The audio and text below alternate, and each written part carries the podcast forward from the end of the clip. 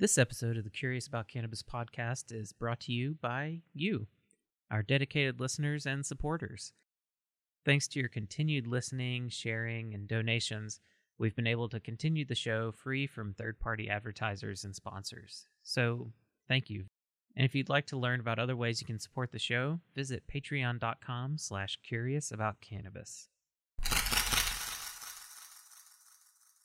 My name is Alice Moon, and I do P R in the cannabis industry.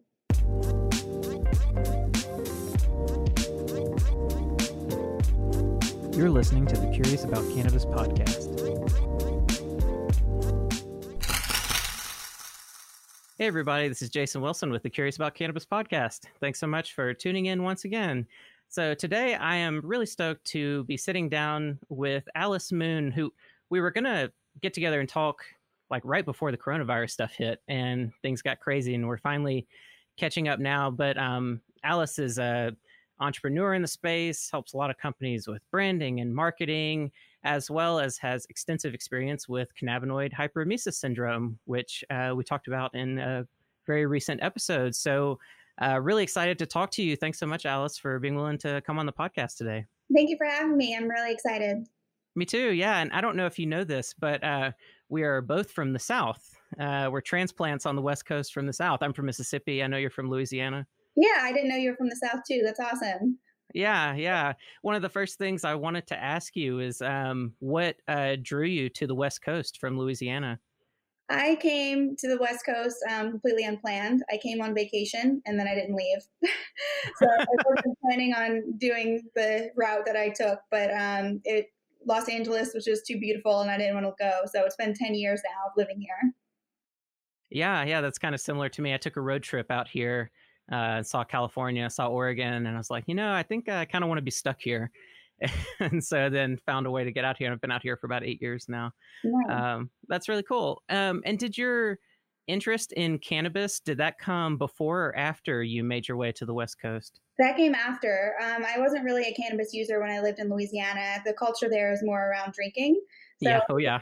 Um, yeah, moving to L A to really dive into cannabis. And um, yeah, after about a year of living here is when I joined the industry.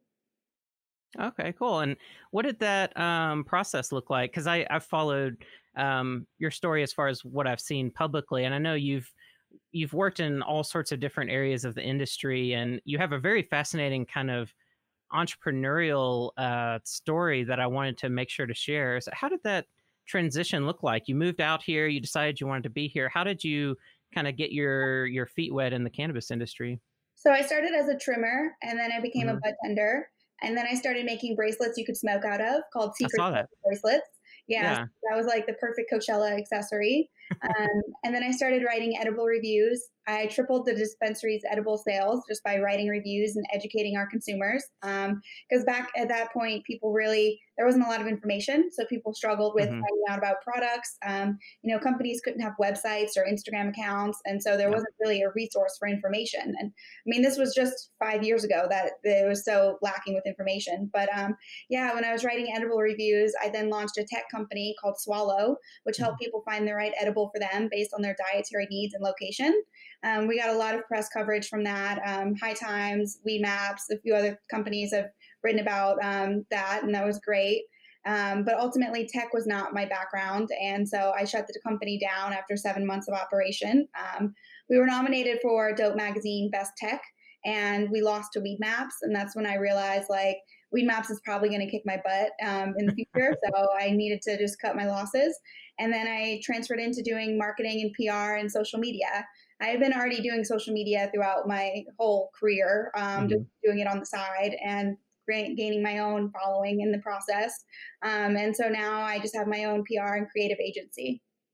Yeah, and I noticed recently you partnered up with Vanguard Media, um, which is uh, not like a magazine uh, really focused on women in the industry and that sort of thing. Yeah, yeah. So Vanguard is one of my latest clients, and I'm handling all their social media. Um, Vanguard is a cannabis women's lifestyle magazine, and it's just focused on women in the industry, and it's all about empowerment and connectivity. So I'm really excited um, to be working on their social media. Yeah, totally. And one thing that has been on my mind, something that I bring up with a lot of guests that I talk about is um, stigma around cannabis use. And one thing that I've noticed from uh, talking to a lot of uh, my friends that are in different areas of the industry is that uh, stigma around cannabis is unique um, for women compared to to men. I've found that there there are different, I don't know, uh, particularly coming from the South. This is kind of where my mind's coming from, because we both come from areas that are uh, steeped in prohibition, and the stigma can be a little more intense um, in these places than on the West Coast. Um, but I get really excited when I see things uh, like that, because I know from you know, even just my wife, but you know, a lot of our friends that, um, and particularly moms, face a really unique stigma when it comes to cannabis use um, that sometimes men take for granted and don't quite uh, understand or are exposed to. Totally. Yeah. You know, it seems normal for a mom to have a glass of wine, but how dare a mom go smoke a joint? It's definitely, um, there's a stigma around it. And we've tried with Vanguard to highlight a few mothers in cannabis. Um, we recently on our Instagram stories featured um, someone who runs cannabis and parenthood dot com. Mm. Um, and so trying to highlight the women who are paving the way and doing things like, you know, speaking out about being a mom using cannabis and trying to get rid of that stigma. Yeah. Yeah. Well, that's really cool. That's great work. I'm glad that, uh, that you're a part of that and helping that message, you know, really spread. And one of the things that, you know, I really wanted to bring you on the show to talk about is I recently did an interview with Kyle Boyer, which I know that uh, you've worked with him a good bit. And one thing I, I wanted to touch on is you've been, you've been working on compiling research around a condition called cannabinoid hyperemesis syndrome for a while now. And I know Kyle's helped you some with that, like with editing. And and um, he was telling me on the podcast that um, you've kind of formed a group to try to start to do more research, um, compile um, patient stories, and, that, and try to create a very sophisticated um, data set around this very misunderstood condition. And so one of the reasons I wanted to bring you on is because you're one of the more vocal public-facing um, advocates that are trying to bring attention to cannabinoid hyperemesis syndrome. It's something that, it's funny, and you'll probably appreciate this. On my very first episode of the Curious About Cannabis podcast, I talked about um, the potential risks of cannabis use, and I talked about cannabinoid hyperemesis syndrome. And that is uh, apparently my listeners' least favorite episode of all time.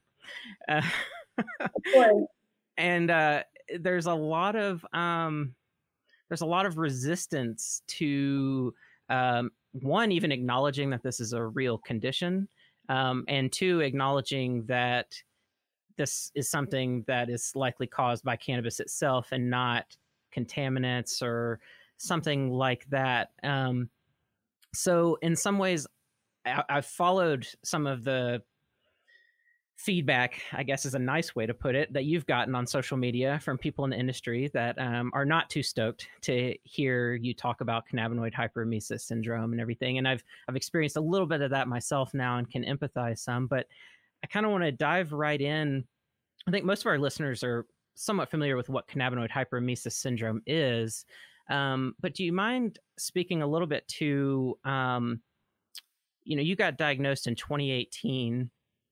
What kind of led up to that diagnosis? What were you experiencing? And then what did that whole process look like to come to terms with the fact that, yes, this is something that I'm dealing with that, you know, is uh, profoundly impacting my life and we're going to have to make some changes? So in two thousand sixteen, I started to just throw up randomly. I would just mm-hmm. get sick and throw up like once or twice and then I'd be okay. And that was happening like once a month. And then it progressed mm. from like a few times a month. And then um, fast forward to twenty eighteen and it was becoming close to daily. And yeah. I saw numerous doctors in that process and I was diagnosed with having acid reflux. So I had changed my diet, but I didn't get any better. Um, I cut alcohol out of the picture and I didn't get any better. Um, And ultimately, I saw a G I doctor in two thousand eighteen who said that it was the cannabis making me sick. And I didn't want to believe it, but I said, okay, I'll do a three-month break. But first, yeah. I'm going to go have my last hurrah. Um, I was invited to a five-course infused dinner. Now, the whole course was only twenty milligrams, so it's not like it was like this like super high amount of T H C or anything like that. But it was still edibles and joints um, throughout the evening. And that triggered my first episode of fourteen, my first serious episode, fourteen days of throwing up all day, every day, nonstop. Um, and so during that fourteen day period, I saw my doctor again and we ran a whole bunch of tests to rule out any other possibility of something else going on. And so it became very apparent that it was the cannabis making me sick.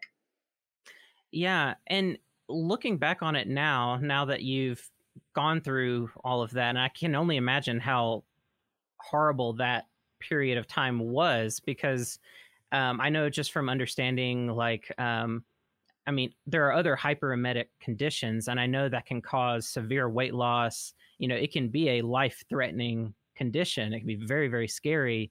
Um, and is that, did you experience that level of, of severity where you had trouble eating, keeping fluids down, that sort of thing? Yeah, absolutely. I was definitely in a really scary situation. I had lost a lot of weight. I was down to like one hundred eight pounds, I think, at wow. that point. And yeah. you know, um, now today I'm one hundred forty-five pounds. So that just like really shows like the amount of weight I had lost at that time. And I'm five six. So to be at that weight was really alarming. And I looked like a skeleton. Um, there was one day when I had passed out in my front yard because I could no longer hug my toilet to throw up. And so I was just laying in my front yard throwing up, and I passed out, and a neighbor came and found me, and they were like, "Can I take you, get help? Like you, you seem like you need help." And I just started crying because there was like nothing that could be done. There's no mm-hmm.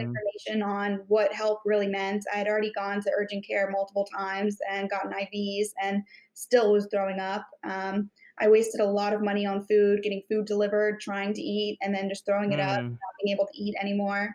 Um, and that was my first of three episodes. So that was my fourteen-day one. I also had a four-day one and a sixteen-day one throughout the course of two thousand eighteen. Um, and so it's definitely been a scary journey trying to play guinea pig, seeing what cannabinoids yeah. possibly work, what doesn't work, um, if pesticides are involved, et cetera. Um, it was very, very scary. And I'm lucky to have survived the whole experience. Yeah, absolutely. Yeah. And, and those, those subsequent periods that you went through, were those times where um, like symptoms had eased up and you wanted to kind of tiptoe back in, or were they times where, can you, can you describe what those experiences were like? Yeah. So after my first episode of it, I quit using cannabis for three months and then mm-hmm. I started using it again. Um, lightly. I was using pesticide-free weed. I wasn't smoking every day, but I was consuming lightly. And that is what caused the four-day episode. Um, and then I started using C B D, hemp-derived mm-hmm. C B D. Yeah. And I was able to use that for a few months, but then that triggered the sixteen-day episode. And with the sixteen-day episode, I got a whole, an ulcer, hernia, and a bacteria infection in my gut. And ultimately was in the hospital for four days. So that one was um, very scary. I got down to one oh six in that one. Um, and so yeah, it was an awful experience. And so when people say that this is caused by pesticides, well, I can say, then why did pesticide-free weed cause my symptoms to come back? And if they say it's only T H C, well, then mm-hmm. how come C B D triggered an episode in me, you know? So um, it's definitely clear to me that it's cannabinoids causing the issue. Yeah, yeah, absolutely. And it's, I've heard or read um partially from a lot of the stories that you've collected um, of other people that have reported similar things where they go through this process of diagnosis and then get better, um, wait a while, and then try to see if there's any sort of relationship with cannabis that they can, you know, develop after that. And unfortunately, I've, you know, seen the same, same sort of story that no matter what they try, no matter whether it's C B D or T H C or whatever, um, you know, whatever's happened in the body, it's there and it's going to, you know, be affected. Um, it's interesting that you said the, when you switched to C B D, it took a while before it, it triggered those effects. Um, I find that really interesting because there may be people right now going through something like that and have maybe switched to C B D and think that it's not going to be a problem. Maybe they're in that grace period in the beginning, um, where things seem fine. And so I think that's a very good warning that just because it seems fine now doesn't mean it will be in a week or two weeks or or whatever. Yeah, and during that time, like um, when I had that sixteen-day episode, I had actually consumed more C B D than I had been consuming that day. I was on my hmm. period and I consumed two hundred milligrams to deal with my cramps. And that's another interesting um, aspect of this is a lot of women who have C H S get the symptoms the worst during their menstrual cycle. Um, so hmm. that's the correlation that we're seeing with a lot of women is that the symptoms get really bad during that time. Um, and that is when I had my sixteen-day episode as well. So um, yeah. it's interesting. We don't really know why that is, but it's just a pattern that we're seeing happen. Yeah, and it makes me think about um, a couple of the doctors that I've interviewed. We've talked about how um, endocannabinoids change during menstrual cycles, and um, in, in context of like if you're taking hormones for cancer therapy, um, or if you're a trans person going through transition therapy and you're taking hormones, how that impacts the endocannabinoid system. And it makes me wonder, um, because there are certain periods during a menstrual cycle where your anandamide levels will get boosted, which theoretically would lead to um, more stimulation of C B one receptors and that sort of thing. Um, so it does make one wonder if, if, you know, it has something to do with that, that the endocannabinoid system's already boosting those levels, and then um, adding something on top of that can maybe uh, be a tipping point um, to make those symptoms come out. That's fascinating, really fascinating. Yeah. And, and looking back now, are there any other symptoms that you recognize even earlier before the vomiting ever started um, that you would have never noticed, you know, um, without this sort of retrospective hindsight look? But, you know, did you feel uncomfortable or nauseated or anything before any of that vomiting ever started?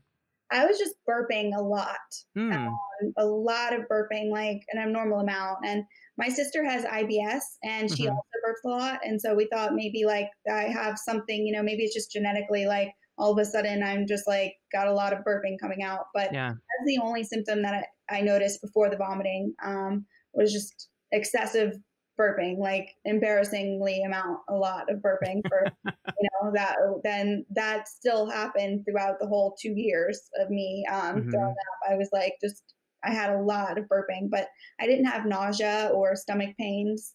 Um, mm-hmm. I didn't have that. And, you know, C H S kind of treats everyone differently. Some people get abdominal pain. That's one of the first symptoms that they experience. And thankfully, I didn't have that, um, that symptom. Yeah. Yeah. And, and that sort of segues into what I wanted to ask you next is how does your experience compare? I know you've Um, you're a part of like Facebook support groups for C H S and, you know, a lot of other, um, you know, you, you talk to a lot of people that are dealing with the same thing. How, how does your story compare to other people that you've talked to? What are some of those different sorts of presentations that might be uh, good for folks to know about, since it isn't kind of a uh, one size fits all kind of thing? Yeah, I, there's a lot of people where that have had like very similar experiences to me. And then there's some who've had different experiences where they've maybe only thrown up once, or they mm-hmm. are still smoking and then they throw up, you know, it takes them like six months before they get sick again. Um, but there's a lot of people who have had very similar experiences to me. Um, the one notable difference, I think, is I'm very sensitive to secondhand smoke now. Mm. I get sick from being in a room where people are smoking weed. And most people with C H S aren't that sensitive to cannabis. Um, so there are a few people who do get sick from it, but I think it's uh, within the community of people with C H S, it's a very small percentage that get affected by secondhand smoke. Yeah. And what are your thoughts on the um, how how rare or not so rare uh, cannabinoid hyperemesis syndrome is? Because it's often talked about as a rare condition. But as more and more states legalize and more and more people feel comfortable talking to their physicians about their cannabis use, it seems like the number of diagnoses um, is going up a lot. There's there's a lot more reports all the time of this condition. So what's your perspective on that when someone tells you that C H S is a rare condition? Uh, what's what's kind of your response to that? I don't think it's rare. I think it's just undocumented and just not mm-hmm. well known about. I think a lot more people have it than we realize. Um, and there's just nothing um, tracking it right now. We don't know how many people in the world have, have C H S. We just know that people all over the world have it. Um, but the amount of right. people we don't know, because there's no tracking system with it. Um, even, you know, in the United States, they're not keeping track of how many people get diagnosed with it. And um, another issue is, you know, so there's un, underdiagnosis, but then also the doctors who do know about it can be quick to overdiagnose. And so that's mm. a problem too, where some people are getting misdiagnosed with having C H S. And then that kind of aids people disbelieving that it's true if they have mm-hmm. a different issue going on. So I think there needs to be like some sort of standardization within the medical community about diagnosis and keeping track of this, so we can figure out how many people actually do have it. Because if I can be in touch with four thousand people who have it on a Facebook group, I'm yeah. sure this is affecting a lot of people who just haven't found us on Facebook. You know, I think yeah. that this isn't just a small, small percent. Um, I think a lot more people have it. And You know, there's also, since there's different stages of this, people could have this and be in the prodromal stage where they just have some nausea and the burping and not the excessive throwing up. And that's probably a lot more common than people even realize. Right. Yeah. And that's, man, that's a really fascinating sort of double-edged sword that you just mentioned um, with the doctors. You have one uh, sort of set of doctors that maybe are uneducated about cannabis and cannabinoids and maybe are not very even familiar that C H S is uh, something they should look into, or, and a lot of doctors, they don't think to ask, like, do you use cannabis? You know, or that's just something that doesn't come up a lot. Um, but then this, this overreaction that you mentioned, that's a, honestly something I hadn't thought a whole lot about, um, that some doctors that know about it are perhaps too quick to jump to that diagnosis before exhausting, um, other possibilities. And I know you're you're working with different groups to try to drive education and everything. Is this a project that's underway of trying to develop a kind of standardized protocol for to help doctors um, know what to look for, what questions to ask, what to examine before jumping uh, to conclusions either way?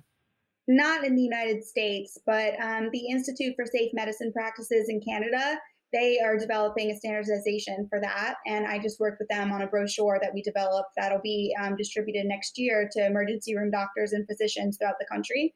So um, right now, I've only worked with people in Canada. I would love for that type of thing to come to America as well. Yeah, yeah, absolutely. And maybe once it's launched and American doctors can kind of see that and learn, um, it can spread, because that's... Um, Yeah, I, it's heartbreaking to think about people out there that um, don't know what's going on with them, that are experiencing that and probably feel so lost and confused, especially when, you know, in this industry, it's so common to, you know, really focus on the therapeutic benefits of cannabis and to really not talk about um much of any risks. Uh, it's just, it's kind of like a taboo thing in the industry. Like, you really don't talk about the things that can go wrong with cannabis. Um, and so I, once again, thinking about um, like friends of mine back in Mississippi, um, friends that you probably have back in Louisiana and other places that um, aren't necessarily as like steeped in the culture and the information and everything um, that um, are suffering and have no clue what's going on. And you know, potentially could lose their lives if they can't eat and can't, you know, maintain weight and everything. I mean, I think that's one of the underappreciated things of C H S. I think people hear about it and they think, oh, okay, it, you know, it makes you throw up or whatever. We'll just stop smoking weed. Why are you complaining? You know, that's a, that is a perspective I've run into multiple times. Um, and, and my hope is, you know, by sharing uh, some of these, uh, the story and, and details, that people realize this isn't just like a, it's not like, if you drink too much alcohol and you throw up and then, you know, you just move on and you're okay. This is a, a systemic thing that has to run its course over multiple days, sometimes multiple weeks, um, and can be very, very dangerous. Yeah. And, you know, um, I've definitely come across the same thing where people are like, oh, just quit smoking weed. You know, your problem solved. And for a lot of people with C H S, it's not that easy to just quit smoking weed. People are using it for, you know, people who used to be addicted to opioids and now mm-hmm. they're using cannabis. People who are just, you know, have cancer. There's all these different reasons why people use cannabis as a medicine. And so to tell these people, oh, well, just quit using it and then you'll be fine. It's like, no, you're kind of like um, not really acknowledging the severity of what quitting really means. And yeah. And then also the symptoms don't just go away immediately. It's not like, a, oh, I'm done smoking weed. Okay, I'm better. Like, I mean, I'm an example. It took sixteen days of not using to before I finally got better. And so it's not that easy to just quit smoking weed. And I hope people realize that. Yeah, yeah, absolutely. It's um, for a lot of people, smoking cannabis is not a uh, I mean, obviously, there's a recreational side to it. But for a lot of people, it's it's so much more than that. Um, and so, yeah, it's like, hey, stop taking your A D H D medicine, stop taking your, you know, um, anti-anxiety medicine. You know, it's, it's, it's like saying something like that where it's like, well, that affects my day-to-day quality of life, um, in a pretty profound way. Um, and, um, staying on this topic of the feedback that you've gotten from the industry, I mean, I've touched on some of the things that I've experienced, but um, were you surprised when you first started talking about C H S um, at the negative feedback that you got from the industry? Yeah, I didn't really expect it to be as harsh as it was, but people were very angry. Um, people were coming at me and targeting me and just being very just mean to me. Mm-hmm. And I've been in the industry for so many years and have been pro-cannabis, and I'm still pro-cannabis. And so it felt very confusing to have people be so angry at me when I'm just speaking out about my experience and what is happening. And C H S is real, and I'm not trying to, you know, talk shit or talk negatively on cannabis, you know. Um, so I was definitely shocked at the level of anger that this has brought out in people. And you know, I'm just like, you can go and smoke some weed. I can't. So maybe you should go and smoke and chill out. That's what people really need to do, because the the anger is just really extreme. Like one person said, I deserve to get beaten up because I was talking about it. Um, and it's like, wow, really? Like you just, you think I deserve to get beaten up because I'm talking about how cannabis has some negative side effects. Wow. Wow. Right. Yeah. And it's like, in what world do you live in which anything in life is one hundred percent positive? I mean, you can have too much water. And that's what I try to remind people of. You can you can have too much water. So why do we think that you can't have too much cannabis? It's ignorant to think that cannabis is without negative side effects. And it's harmful to to promote cannabis as a purely good thing. You know, we have to talk about the negatives with the positives, and the negatives don't negate the positives. Doesn't mean that cannabis is all of a sudden bad just because there's negatives, you know, like I still think cannabis is a great plant. It's just not for me. Right. Yeah. And, and maybe some of that sensitivity comes from the massive amounts of misinformation and propaganda over the decades, you know, a hundred years, um, where a lot of the downsides that we hear about cannabis growing up turn out to not be true. And so then maybe there's this knee-jerk reaction by people that become, you know, very pro-cannabis that, um, you know, there has to be more to the story. And and so another thing I wanted to ask you, what when people push back against you and don't want to accept that it's cannabinoids causing the problem? You know, we mentioned the pesticide issue. Are there other things that they um, sort of posit that might be the problem besides cannabis? So what are what are some of the uh, the different things that you've run into that people say, no, no, no, it's not cannabis, it's X, Y, Z?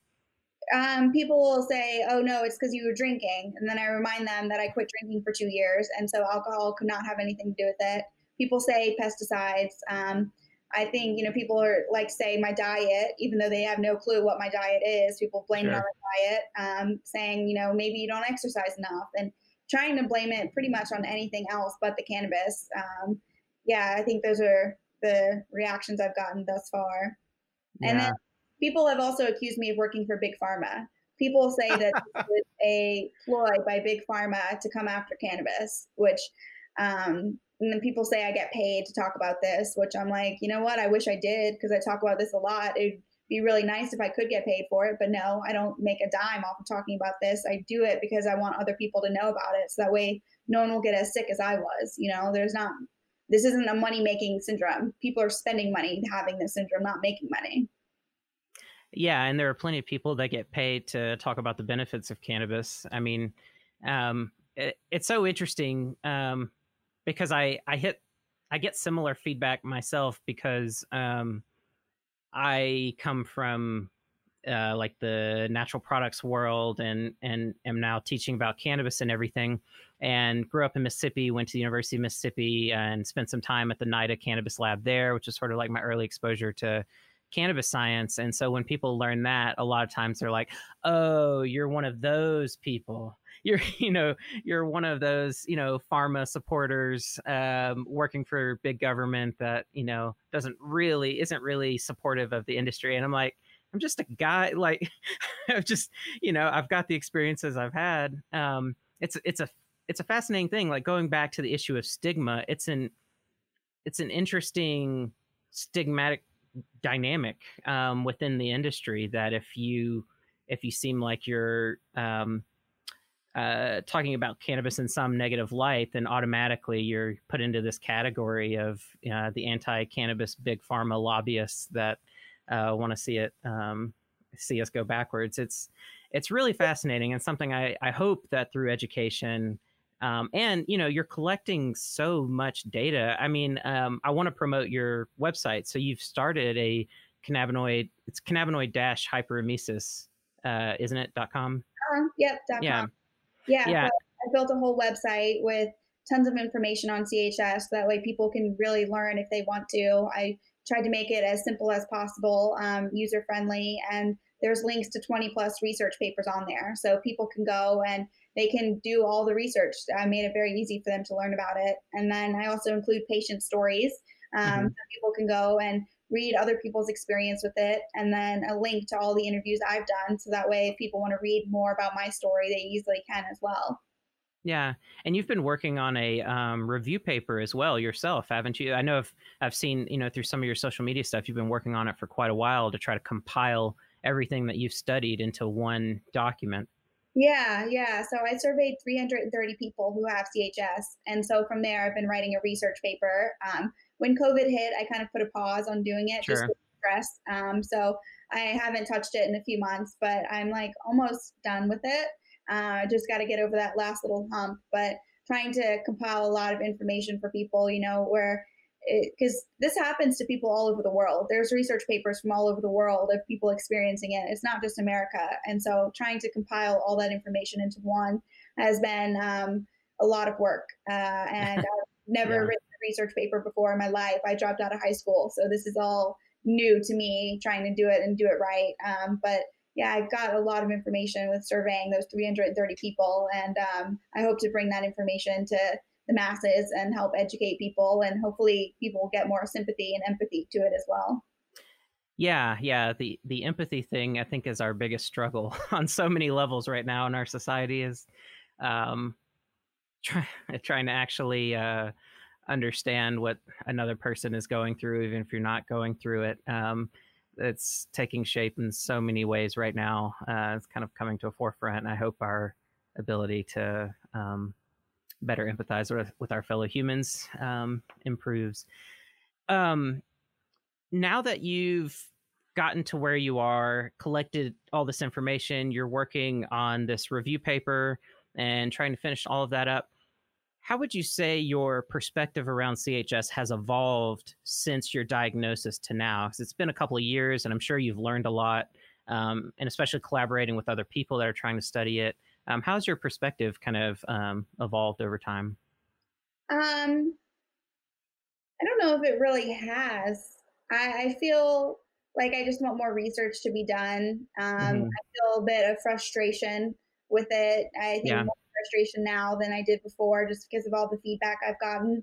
Um, and I feel a bit of sadness because I'm reading patient stories all the time, and I feel a lot of empathy for their experience, and it really truly sucks. And so I think I'm more like emotional about the topic now versus mm-hmm. two years ago. Yeah, yeah, certainly. Um, especially as, I mean, there still aren't very good treatments. And, and so is that something you can speak to? Um, has there been anything that you've been able to find that um, does seem to help uh, relieve some of those symptoms when uh, someone's actually in one of those cycles? So hot baths relieve symptoms for mo mm-hmm. majority of people who have C H S. Um, and then capsaicin cream on the stomach. It's a cayenne pepper-based cream. So it kind of mimics the hot bath. That also can help relieve symptoms. Um, I, when I first used capsaicin cream, I wasn't aware of what it really was. And I put mm-hmm. a whole bunch on my stomach, and then my skin was on fire, and it felt like there was a blowtorch to my stomach. And then I used a wet rag to try to scrub it off, and that just made it worse because water just like activates it even more. So I was in a lot of a lot of pain um, with that.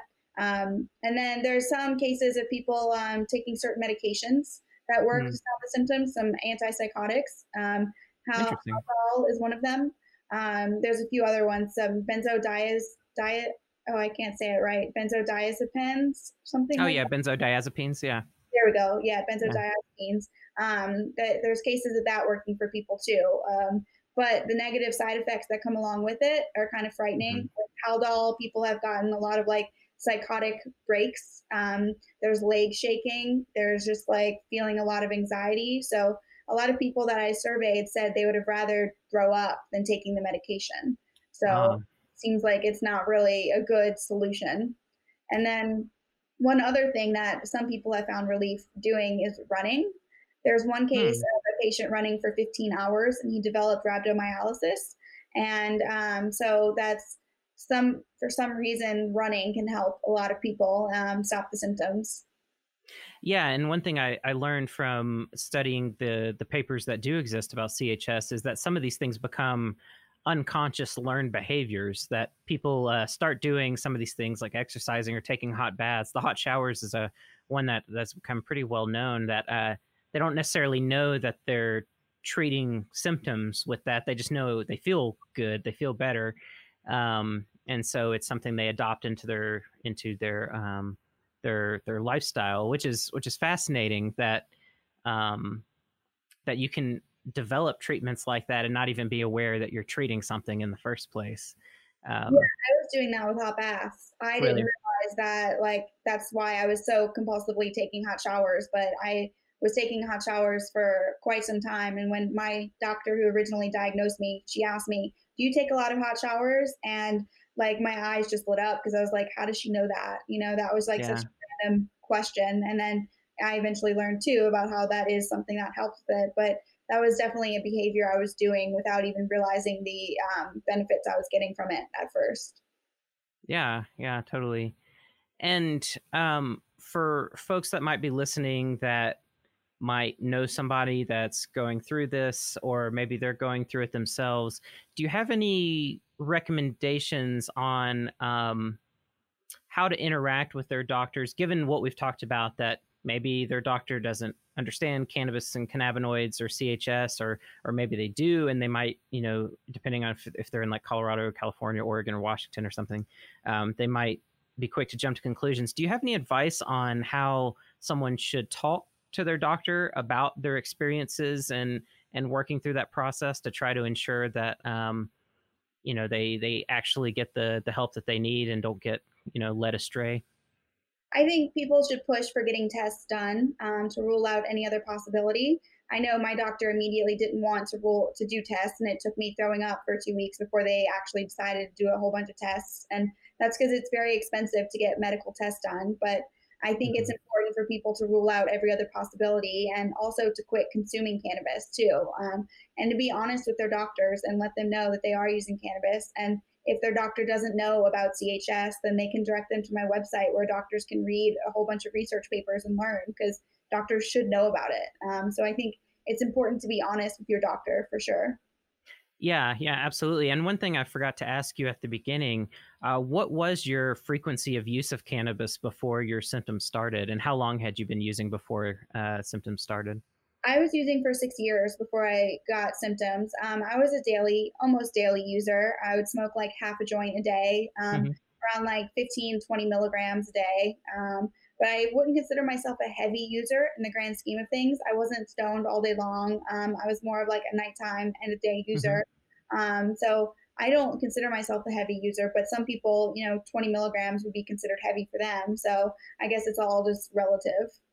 Yeah, yeah, absolutely. And and looking at research papers, um, the definition of chronic use or heavy cannabis use is different paper to paper to paper. So, um, yeah, that that term can be a, a loaded term. What is a what is heavy use? But I think um, a lot of people are probably in a similar position uh, to what you were in there. You know, a lot of people um, don't use cannabis, you know, all the time during the day and everything. A lot of people do reserve their use to, you know, a little bit at night uh, to wind down, go to sleep, whatever. Uh, I found for my own issues I've talked about before on the podcast, I have some spinal cord injuries and things. And um, generally, like, it doesn't matter what time of the day I use cannabis or anything. It's just a matter of within forty-eight hours getting some cannabinoids in my body, you know, consistently um, will help. Um, But that could be classified as heavy use too, you know, depending on on how you think about it, and certainly over the course of years. Um, but I know there some, and correct me if I'm wrong, but some people experience C H S much earlier. You know, you used for about six years or so, but um, isn't it true that some people will experience symptoms um, in a shorter time as like a year or so? Yeah, definitely. Out of three hundred thirty people I surveyed, the majority of people got their symptoms after using for eight years, but there was a small percentage where it was just for a year or less that they were using, and then they started getting symptoms. So um, this could happen to anybody, basically. Yeah, yeah. And did you notice any um, patterns of, like, is it affecting um, anyone of certain age groups or women over men or anything like that? Any commonalities, or is it just kind of Uh, widespread, just, you know? Yeah, the only commonality we all had is that we use cannabis. Um, the wow. amount, the frequency of use, the duration of use, um, the age, it all varies. You know, the pre-existing mental conditions, physical conditions, all those things all varied. Um, I was hoping that I would find some commonality between all of us, but the only thing that I found is that we all use cannabis. And there's people who smoked flower. There's people who did dabs, edibles, concentrates. Mm-hmm. It's all over the board. Yeah. And I guess, so one question I've gotten before that I didn't know how to answer, um, that would be good to ask you. Um, what about cannabis-based topicals? Do those also seem to trigger symptoms in people that are already, uh, you know, that have C H S, that are sensitive? So we don't know. Um, mm-hmm. Basically, the people who have gotten C H S and are really sick, um, don't really want to be experiential and try yeah. out topicals. I mm-hmm. personally, if I get a burn, like if I'm curling my hair and I burn my ear, I will use a small little dab of like a cannabis topical to help with the burn. Mm-hmm. And I haven't gotten any negative symptoms from that, but it's a very, very small amount that I will use, like, you know, maybe once every like six months or something like that. Sure. Yeah. Um, so I'm not sure if, you know, a topical has the ability to, to do that, because it should only be transdermal topicals that right. have to affect us, but we don't really know. There's no telling. Yeah, and there's so many variables to that. Um, you know, terpenes can act as skin penetration enhancers, depending on what they are. It's, there's so many different things, and and some people just have different uh, thicknesses of skin. Um, and then uh, you have, as the older you get, the thinner your skin gets as well. So I'd imagine that increases uh, vulnerability um, over time as well. But that's that was that was something that I haven't seen much about, because uh, people always talk about ingesting, but um, that's that's really interesting. And to um, switch the conversation away from C H S a little bit, I want to talk some about uh, the work that you do in the cannabis industry around branding and marketing and all of that. Um, one thing I was curious to pick your brain about, you know, you've been, particularly in Los Angeles, um, where the industry has been thriving even well before cannabis legalization. Um, what are some things that you're noticing about the things that cannabis brands are getting right in the way that they're uh, branding themselves, presenting themselves to the public? And and what are the some of the, the patterns you're noticing about cannabis brands that uh, the things that they're really, really getting wrong um, that you'd like to see corrected? I think cannabis brands that have a social equity or some type of give back program, mm-hmm. um, they're doing it right. I think there's a few brands who have been, from the launch of their company, uh, in their programs, they do some type of give back, and they have um, practical hiring practices. Um, I think that's important. Um, having diversity on the team, you know, doing that, and not just doing it now because Black Lives Matter is a movement mm-hmm. and that is coming to the forefront. I think brands that have been doing it, that's very important to have that as your core of diversity, inclusivity, and giving back. I think those things are all very important for a brand, because right now, I mean, weed is weed. You know, sure that you can have flower that is a little bit better than this other flower, but ultimately, like, the brand is what you're supporting when you're buying flower. And so making sure that you buy from a brand that is actually giving back and making an impact that is positive in this world, I think is really important. And then as far as what they're doing wrong, Um, I think some brands are spending way too much on marketing and brand mm. and like doing lavish parties, going and just spending on ridiculous things. Um, you know, I, I want people to spend money on marketing, but I also want it to be done in a way that won't make a company go broke. And I think a lot of companies have overspent on their marketing in ways that weren't actually beneficial to the company. Um, and then another thing I'm seeing that I dislike is what we call like booth babes, bikini babes. It's when mm. companies use half-naked women to sell their brand. And I just think that's a little degrading. And um, yeah. I, I don't think that you need to uh, sell sex to be able to sell your product. I think your product should be able to sell itself without having a woman in a bikini selling it. So um, that's something that I think uh, needs to get go away in this industry. Yeah, yeah, I totally agree with everything that you just said. I I think the um, the social equity piece is particularly important in the cannabis industry, given um, how many people have had their lives ruined over cannabis prohibition, um, and the fact that, you know, like cannabis arrests, that they're disproportionately affecting uh, people of color, um, that people that are getting arrested for cannabis, getting felonies on their records, that um, they're getting pulled out of the system, so to speak. Uh, a lot of them, you know, depending on the situation, can't vote, can't get student, you know, student loans, uh, financial aid, can't get small business loans to start a company once, you know, they're out of jail.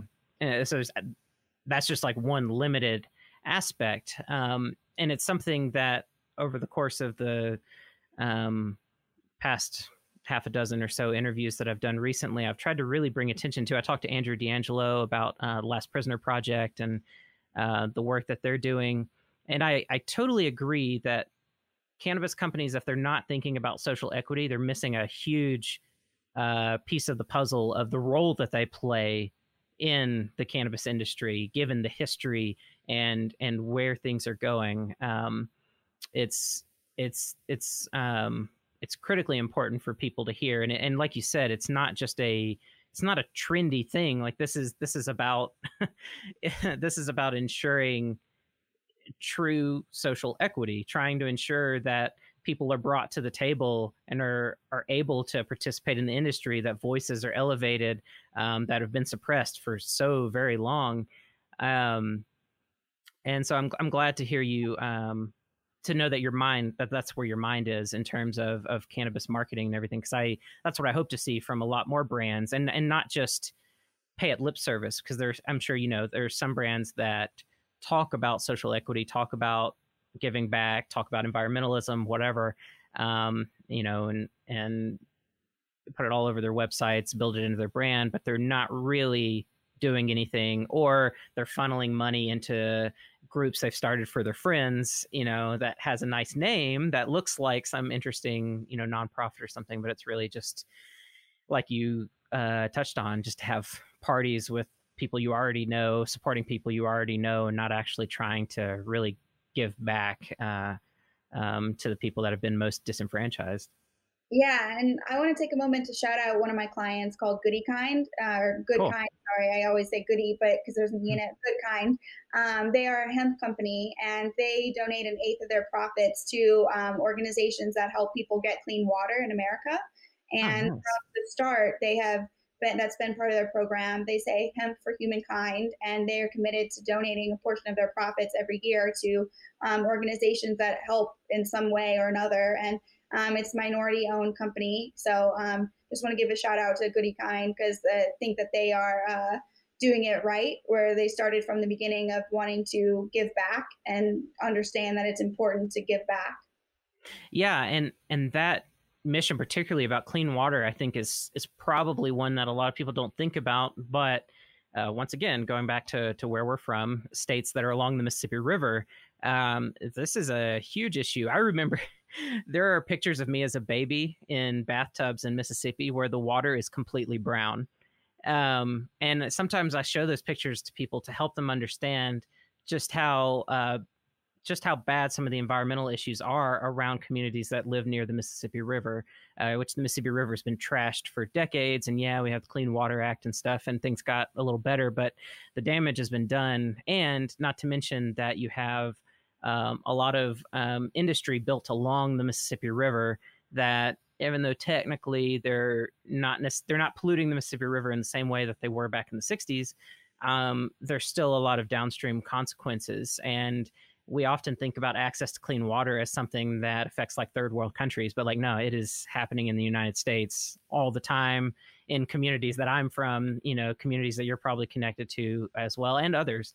Um, but that's, that's where it strikes home for me. I, I just always think about that picture of myself as a baby in brown bathwater, and it's it's sometimes people really take it for granted, especially on the West Coast where, uh, well, L A is a little different because you're kind of in a desert, but where I live in Oregon, we literally get our water uh, from the runoff of a mountain. You know, it, like it, it, it almost couldn't be cleaner. Uh, and so I think some people are a little spoiled in that way that they don't even think about that as as an issue. Totally. Yeah. I um, in New Orleans, there's many a times we had to boil our water mm-hmm. um, out of the faucet. So I definitely am aware of that, too, of like clean water isn't as accessible as we all think it is. There's a lot of people in this country who don't have access to clean water. So I'm glad Goodekind is like making an impact. And, you know, they just launched and they are also committed to hire to getting all of their hemp from minorities as well. And so mm. they're having trouble sourcing it all right now, but they hope to by twenty twenty-one have all their um, all their hemp come from Black or minority owned companies. Nice. Well, that's very cool. Yeah.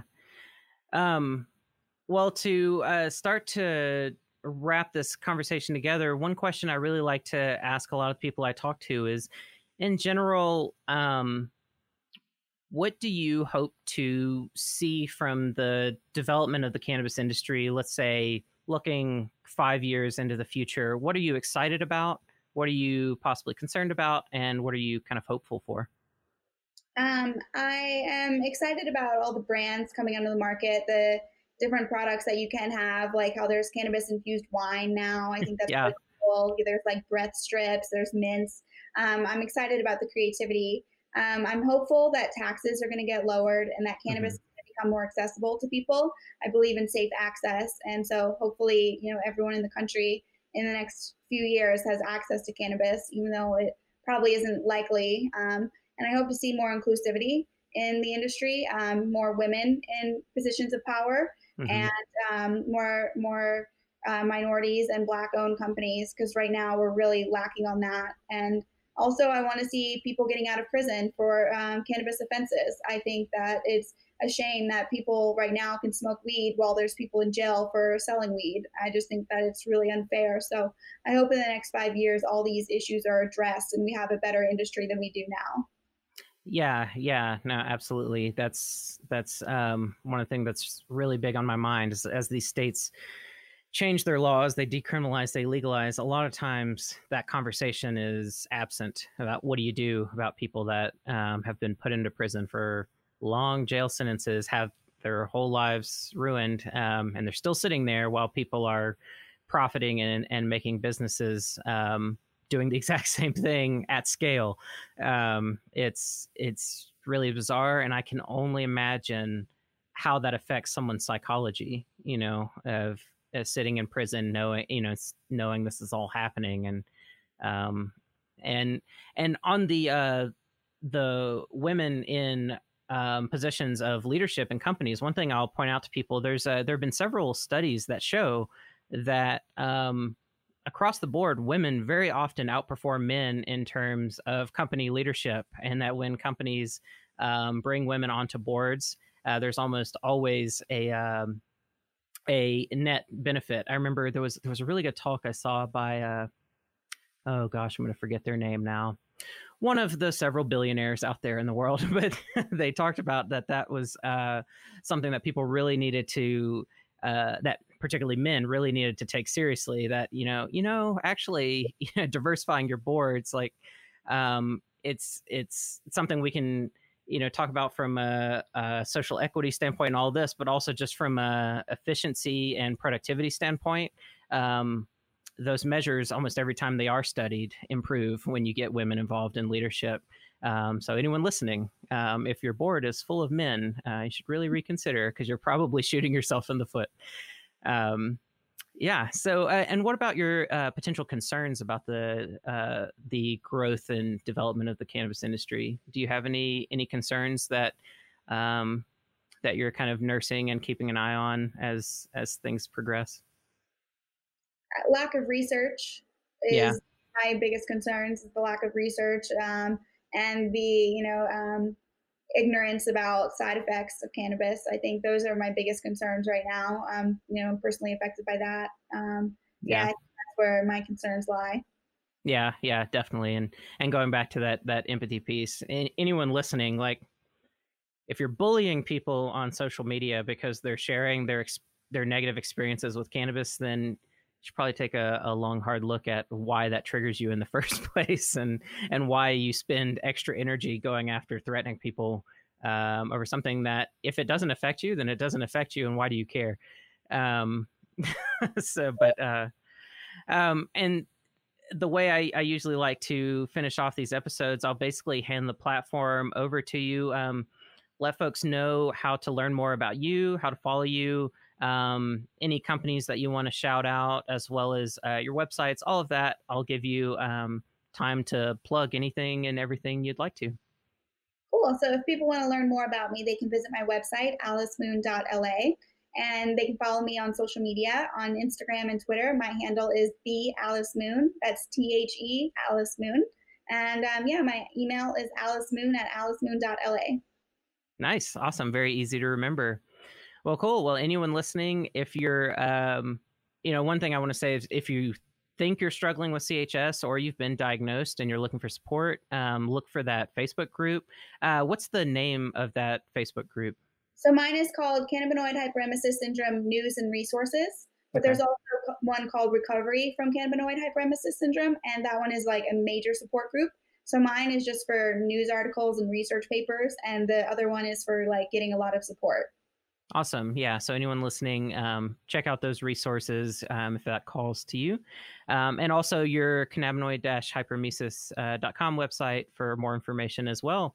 Uh, check all of that out. Uh, keep an eye on Alice. You're, you're always doing so many uh, different things. It's been cool. I mean, I've only been following you for like the past eight months or a year or so, but um, it's been fascinating to see all of the companies you work with and and the uh, the voices that you're trying to elevate. So keep up the great work. I look forward to seeing what you do in the future. Thank you. Thank you so much for having me. It was a pleasure. Yeah, definitely. Thanks for taking the time. And those of you listening, if you want to learn more about Curious About Cannabis, you can find us at c a c podcast dot com. You can also find us on Facebook, Instagram, or Twitter. And we also have a channel on YouTube. So check us out. And thanks for tuning in. Uh, take it easy and stay curious. Bye-bye.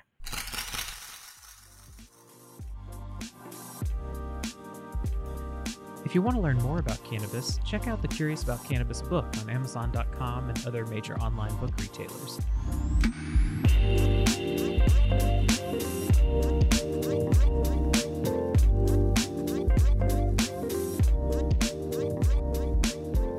To support the show and get access to an exclusive members-only podcast feed, access to private events, merchandise discounts, and more, visit w w w dot patreon dot com slash curious about cannabis.